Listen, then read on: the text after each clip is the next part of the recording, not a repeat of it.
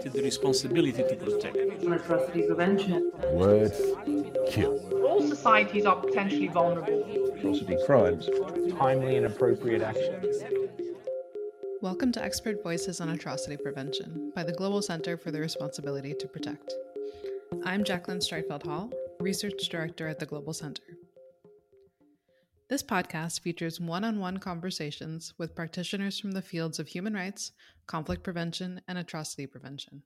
These conversations will give us a glimpse of the personal and professional side of how practitioners approach human rights protection and atrocity prevention, allowing us to explore challenges, identify best practices, and share lessons learned on how we can protect populations more effectively. Today I'm joined by Naomi Kikoler, Director of the Simon Skjodt Center for the Prevention of Genocide at the U.S. Holocaust Memorial Museum. She's an expert on genocide and mass atrocity prevention and a former colleague of mine at the Global Center for the Responsibility to Protect. Thank you for joining us today, Naomi. Thank you so much, Jackie. It's an honor to be here with you and uh, to be supporting the great work that uh, the Global Center for the Responsibility to Protect is doing every day. Many people know the U.S. Holocaust Memorial Museum as one of the preeminent collections memorializing and educating people on the horrors of the Holocaust, but they may not know about the critical policy work that your center does today. Can you give our listeners some background on what the Simon Skjodt Center for the Prevention of Genocide does? Yeah, thanks so much for that question.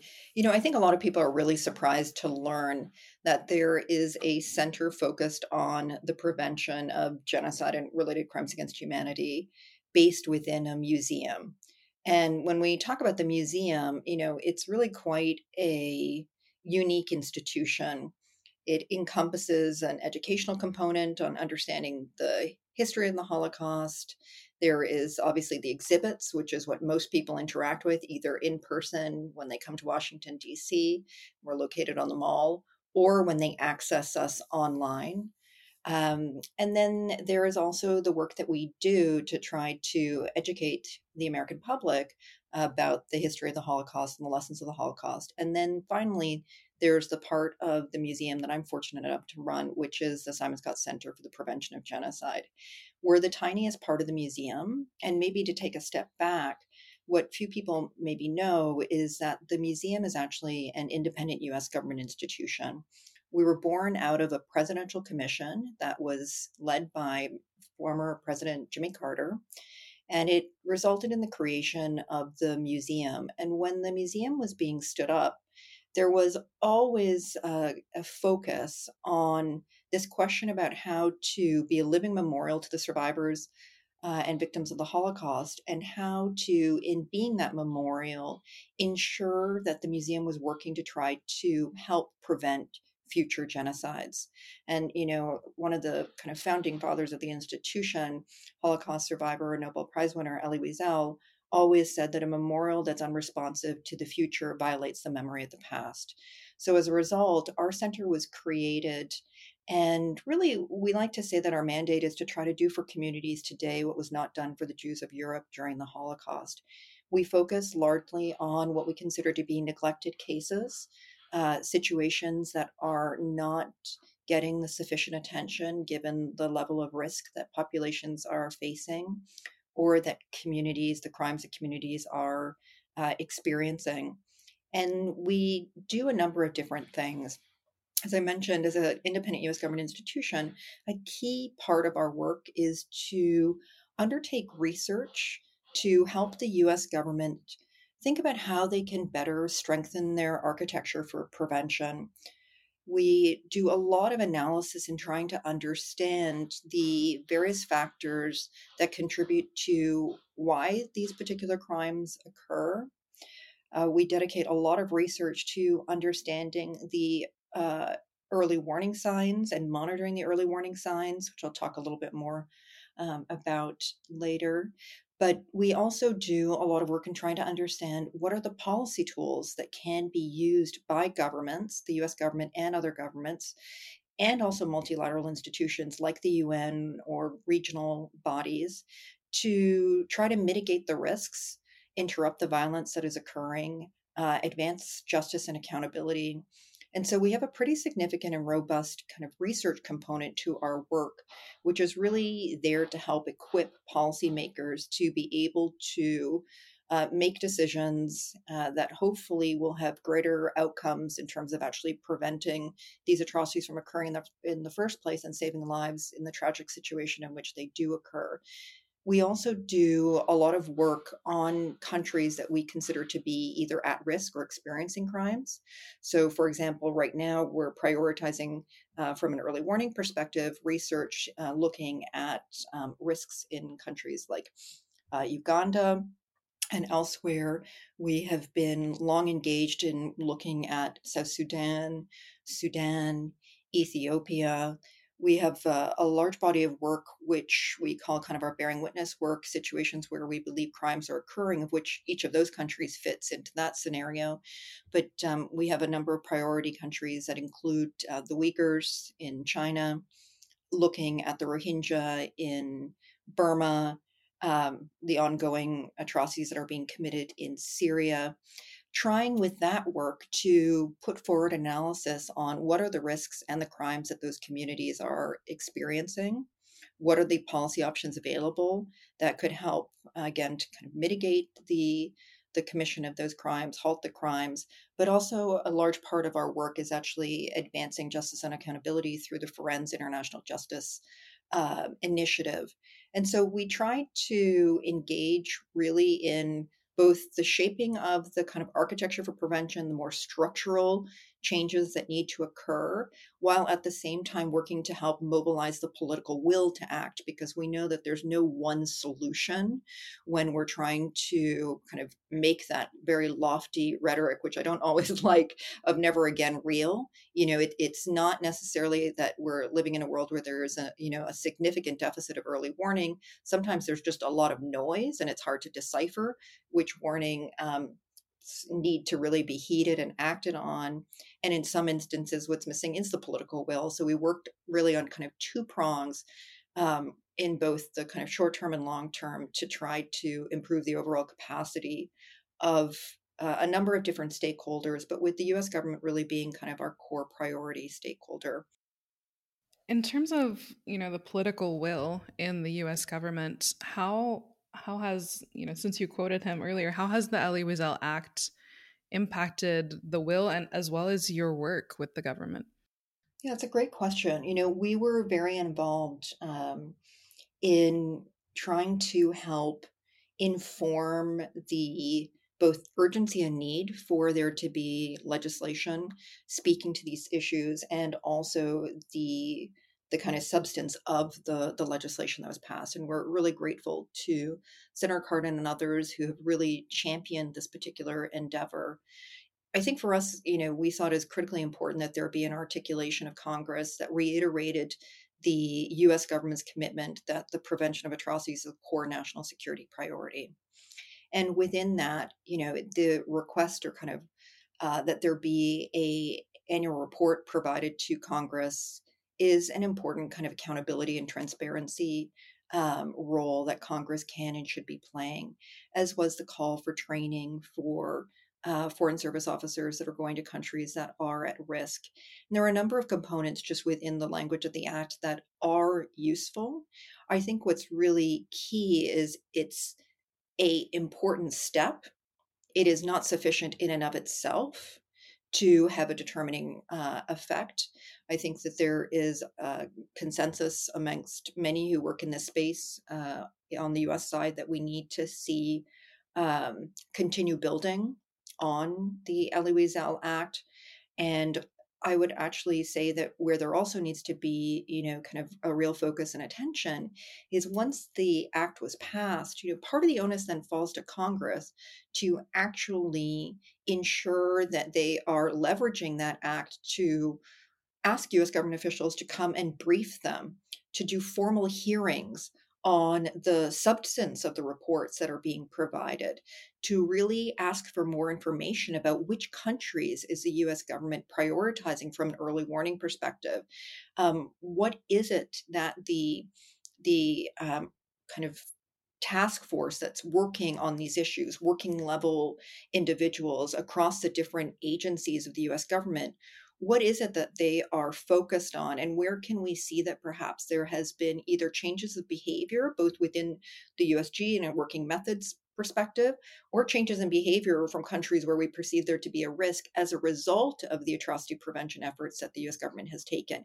And what's really humbling, and I feel like this is kind of that word, you know, humility has to kind of pervade all of our kind of work that we do you know with a lot of humility you know i look at the current situation and you know i'm confronted with the reality that though we have the elie wiesel act we haven't actually seen any hearings.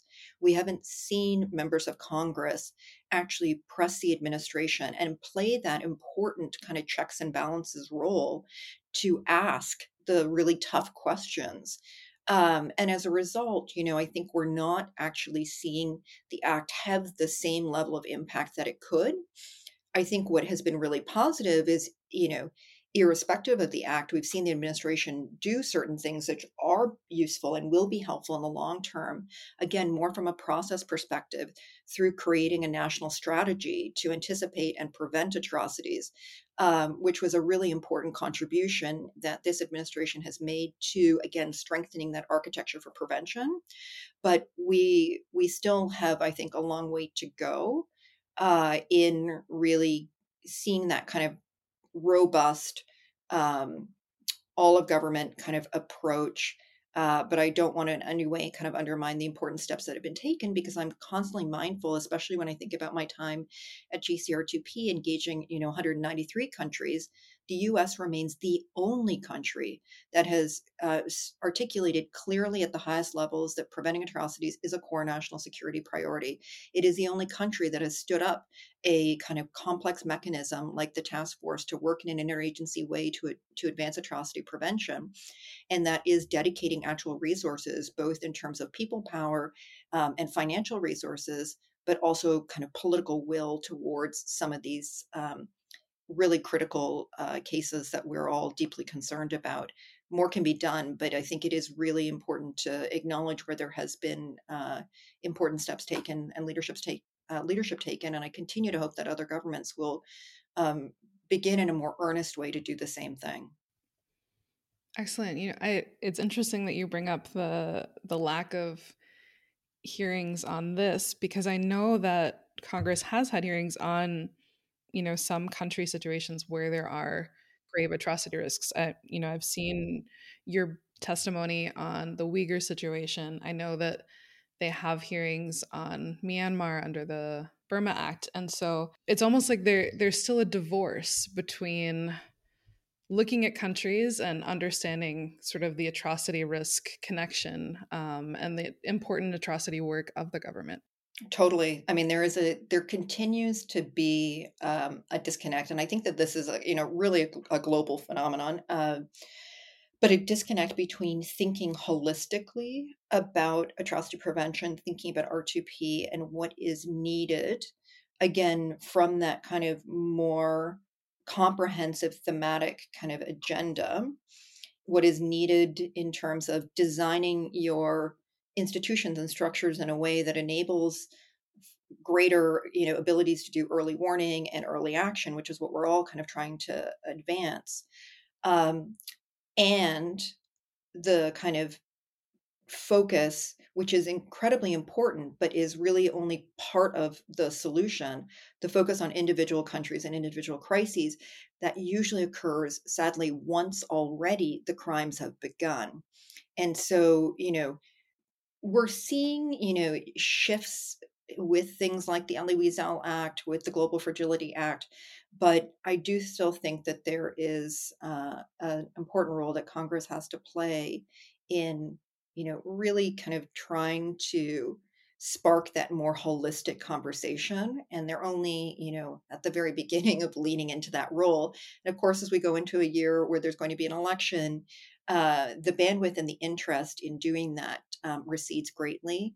And of course, you know, with every new crisis, people's attention shifts and focuses. And it's with great humility that, you know, we reflect on the fact that, you know, we're marking the the anniversary of the, you know, signing of the Genocide Convention, and we're also marking 20 years of Darfur, you know, um, being a country of real dire, you know, kind of concern where uh, tens of thousands of people are at risk today, if not more, um, and where you know there really needs to be a much more concerted focus um, and push because of the risk of genocide that exists there.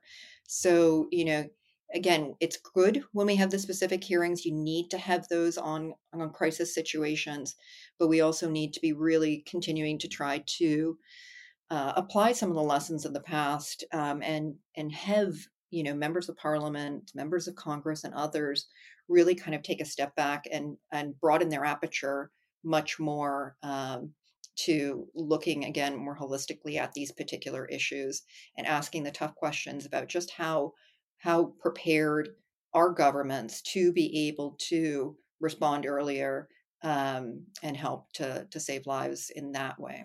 Since you just mentioned the the lessons of the past you know how do you bring the museum's memorialization work into your center's uh, advocacy and research on the prevention of atrocities today? Are there lessons from the holocaust that in- inform that work? We focus a lot on early warning and on a recognition that in many instances these types of crimes especially when we're talking about you know genocide um, they're they're not spontaneous. Uh, there are processes that have been in place and concerted efforts taken uh, by individuals, you know, by governments, um, by a host of actors to create an environment and an enabling environment in which these crimes can actually occur. And so, you know, one of the most important things we do is really try to put an emphasis on on early warning the the second thing that I think is really important too is just in the way that we do the work. You know, um, I think for each of us who works at the center, it's critically important for us that we are trying to stand alongside uh, contemporary survivors and that we are working to try to center their voice in the efforts that we're undertaking. Uh, I think that, you know, in my own context, you know, my paternal grandparents were Holocaust survivors. And I often think, and I've talked to the team about, you know, if you were engaging with my grandparents, how would you want them to be treated? You know, how can we ensure that survivors, you know, Rohingya survivors, that their dignity, that their innate humanity is respected and seen? Uh, how can we, when we're doing our work in Iraq, um, ensure that we're not contributing to re-traumatization of those that we interview? How can we you know make sure that um, in situations where crises are unfolding right now like in the context of the uyghurs in china that it's not just the voices of uyghur survivors and their families that are being heard but that in, in instances where there's been an effort to try to also eliminate any remnants of their culture that you know we make space for like Uyghur music to be heard, Uyghur language. That when we do certain events, we're translating it into the language of the community that is um, facing these particular crimes.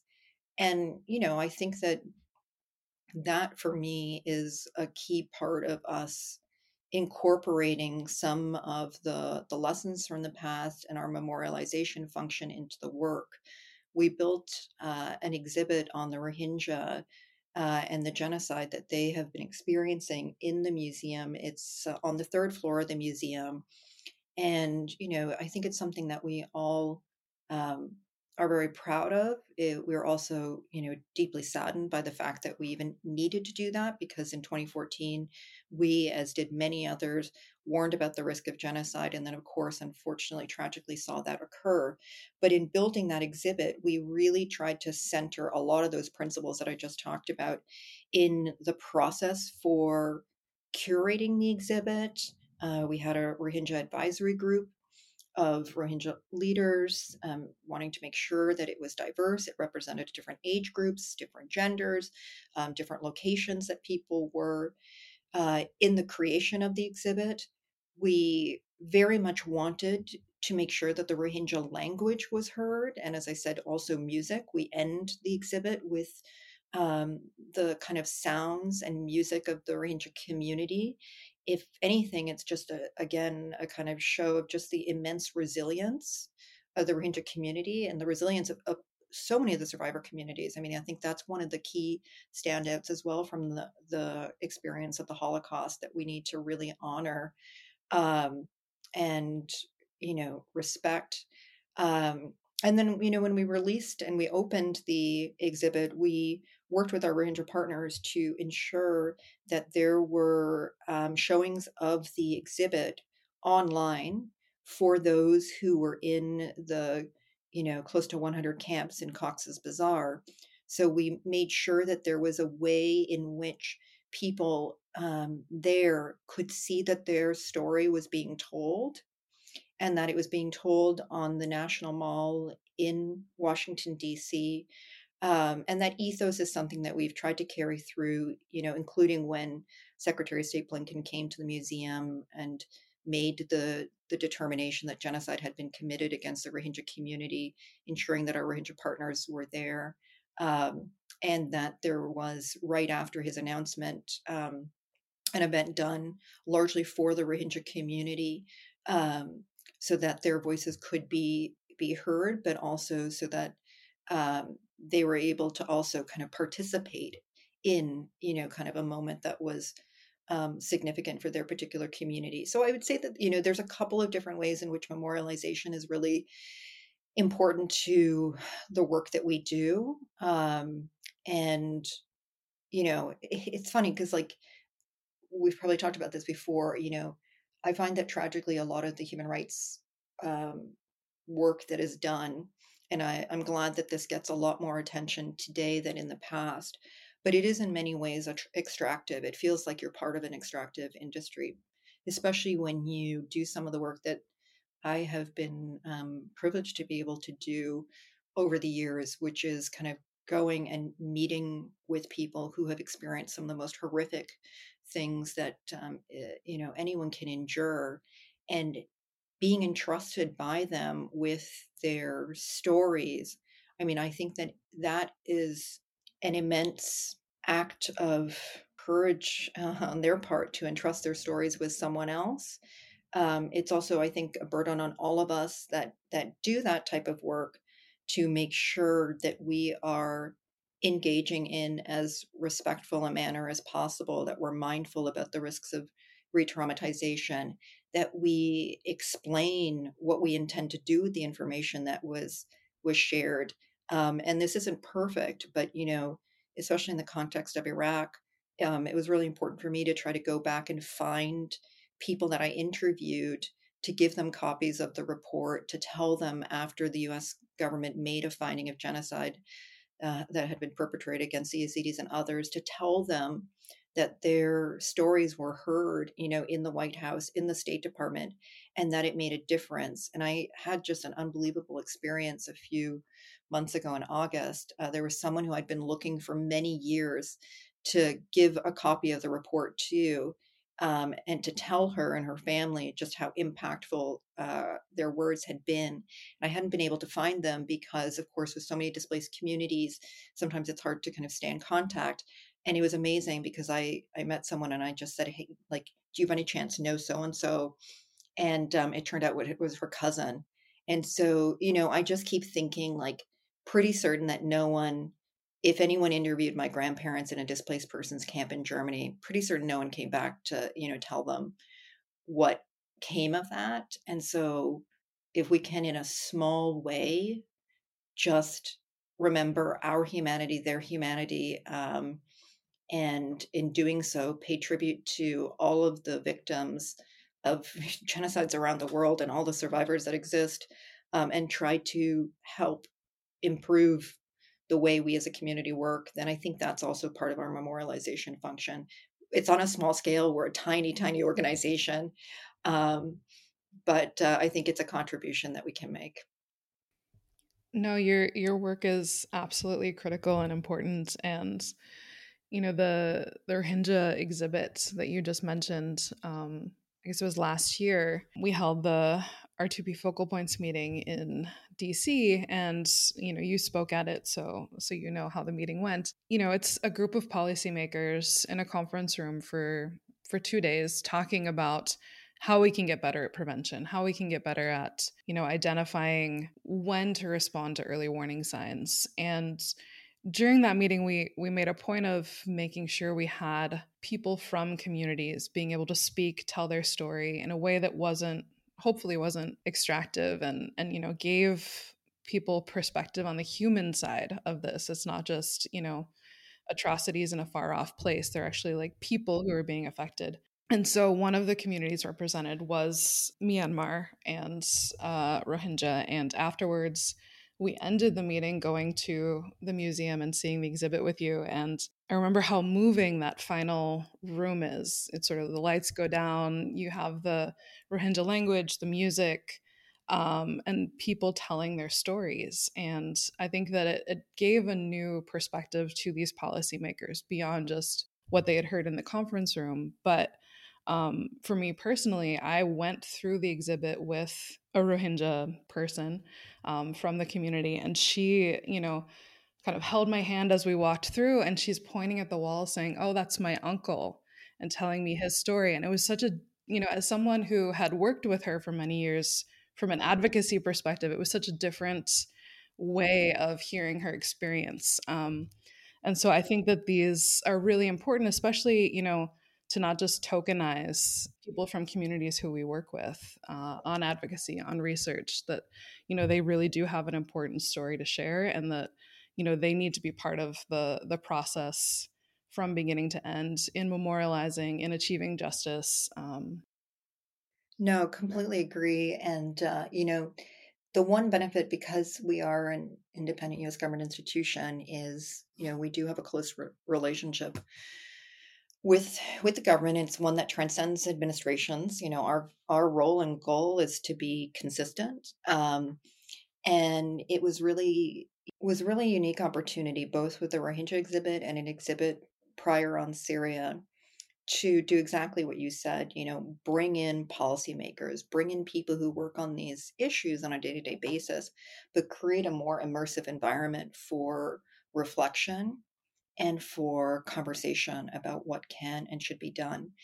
And we actually, in the exhibit that we had on Syria, um, which focused on both the kind of commission of torture, uh, but also um, did kind of talk as well about other means that were being used to you know really just destroy the social fabric of a society and devastate uh, families and communities we had an exhibit uh, that was up for a number of years, and former UN Ambassador uh, Nikki Haley actually brought the entire UN Security Council to the museum um, for a tour of the Syria exhibit. And I have to say, it was really one of those moments where you know you've got the russian ambassador there the us ambassador and of course like from a holocaust history perspective there was a moment in time where they were they were on the same side liberating the camps.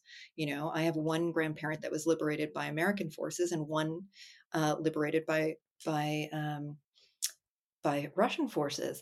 And you know, to have them go through and then actually have I had just come back from the border uh, with Syria. You know, a really frank conversation um, is a truly kind of unique and surreal experience but to have it grounded just in the voices and the experiences of the community um, it makes it a lot harder for people to you know evade difficult questions and to deny or minimize the import of what's happening. So you know i think that those are are unique um, opportunities afforded from being kind of a, an odd institution that encompasses so many different things, including a center, you know, focused on on kind of preventing genocide today.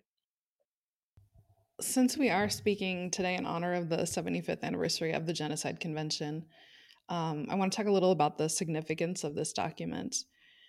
75 years on, you know, we know as a, a, product of the existence of both of our centers, among other things, that we have not achieved the promise of never again. Um, but the convention nevertheless remains an important document for the international community. Um, in your view, as someone who knows very intimately not just the horrors of the Holocaust, you know, as you referenced, your your grandparents are survivors, um, but you've also worked with victims and survivors of the more recent genocides in Iraq and Myanmar, as well as atrocities elsewhere. What is the enduring value and significance of the commitments within this convention? You know, I think we live, unfortunately, in a world where we would not be able to get uh, the same kind of unity of purpose that existed uh, at the time in which the convention was signed. So, in and of itself, its significance is is unbelievably high um, it articul- articulates an aspiration. And as you said, it's an aspiration that has yet to be met. It is also, in many ways, um, as an aspirational document, somewhat flawed. Um, and part of our roles is to help address and try to unpack some of the deficits. So, you know, for a long time, you know, an area that I've been quite focused on is the fact that when you look at the convention, the component of the convention that's clearly articulated is the responsibilities around punishment. But when we invoke the Genocide Convention, we invoke it because of the prevention component. And the prevention component is pretty much undefined. And there have been efforts. I was involved in a, a project a long time ago now, you know, close to 15 years ago, if not more, for the UN's Office of Special Advisor on the Prevention of Genocide to try to help define and use soft law to unpack what a prevention obligation could look like. What could the convention mean? What are the types of steps and measures that a government can take to uphold the convention? And of course, we've got, you know, a little bit of case law with the ICJ case on Serbia, but there wasn't a lot. And so we really tried to look at the components um, and crystallize them into a set of principles that states could take forward and in doing so you know be held accountable in terms of are they upholding the convention or not and you know that's something where i think there still has to be continued investment and engagement um, there's opportunities there's been opportunities insofar as the case that um, before the ICJ now in the context of Myanmar and the Commission of Genocide to again try to define what the prevention obligations are within the Genocide Convention. We had a series that we released that looked at what that could mean in the context of Burma in a very real sense. And I think that there is still an immense amount of work that can and needs to be done uh, within the legal community and within the human rights advocacy community on that particular set of issues, um, which may include, you know, future test cases. Um, it will include, you know, I think more legal academic inquiry to try to help us have a more um, fully developed understanding of that prevention component and ideally you know have something that we can turn to not just kind of in soft law but something that's a little bit more enforceable. But again, I don't think we're going to be seeing in our lifetimes another moment in which you have the collective will to create a new a new treaty like the genocide convention. With that in mind i am hopeful every single day that we'll see a crime against humanity treaty. Uh, i really think that that would be one of the greatest contributions that could be made to um, the prevention and punishment of a crime that is actually the most common when we think about mass atrocity crimes perpetrated. You know, more often than not, people think about crimes against humanity. Um, we use the title, I don't say we as, as kind of advocates, because we at the center are extremely careful with how we use the language of genocide. But when the language of genocide is invoked, more often than not, they're talking about crimes against humanity.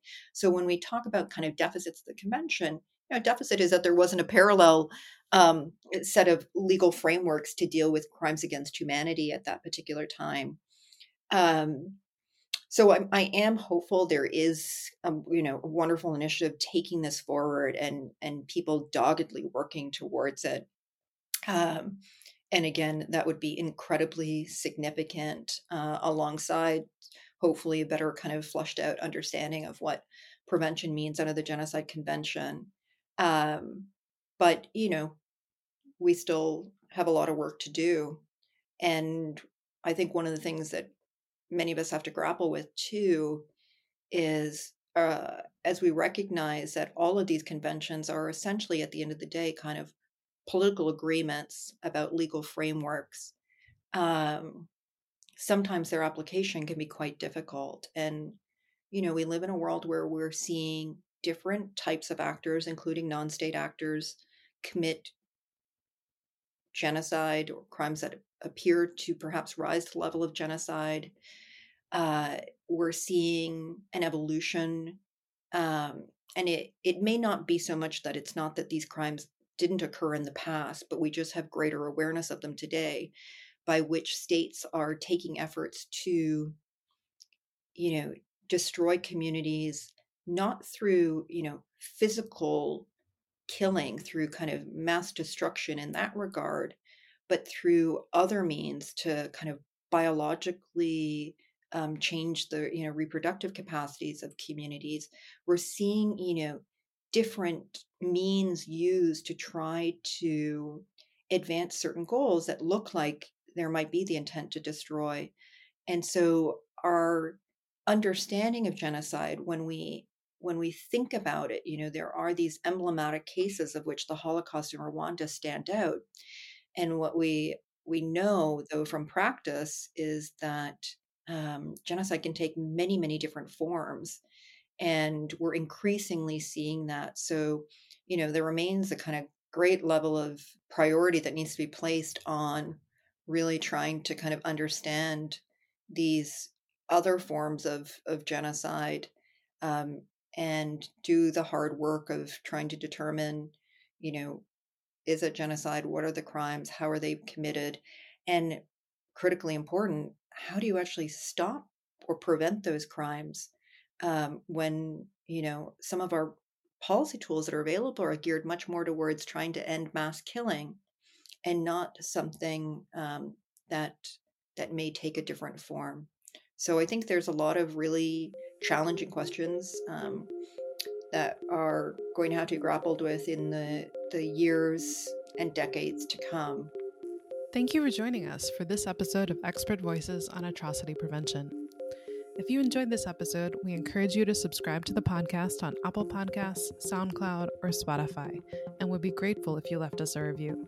For more information on the Global Center's work on R2P, mass atrocity prevention, and populations at risk of mass atrocities, visit our website at www.globalr2p.org and connect with us on Twitter and Facebook at GCR2P.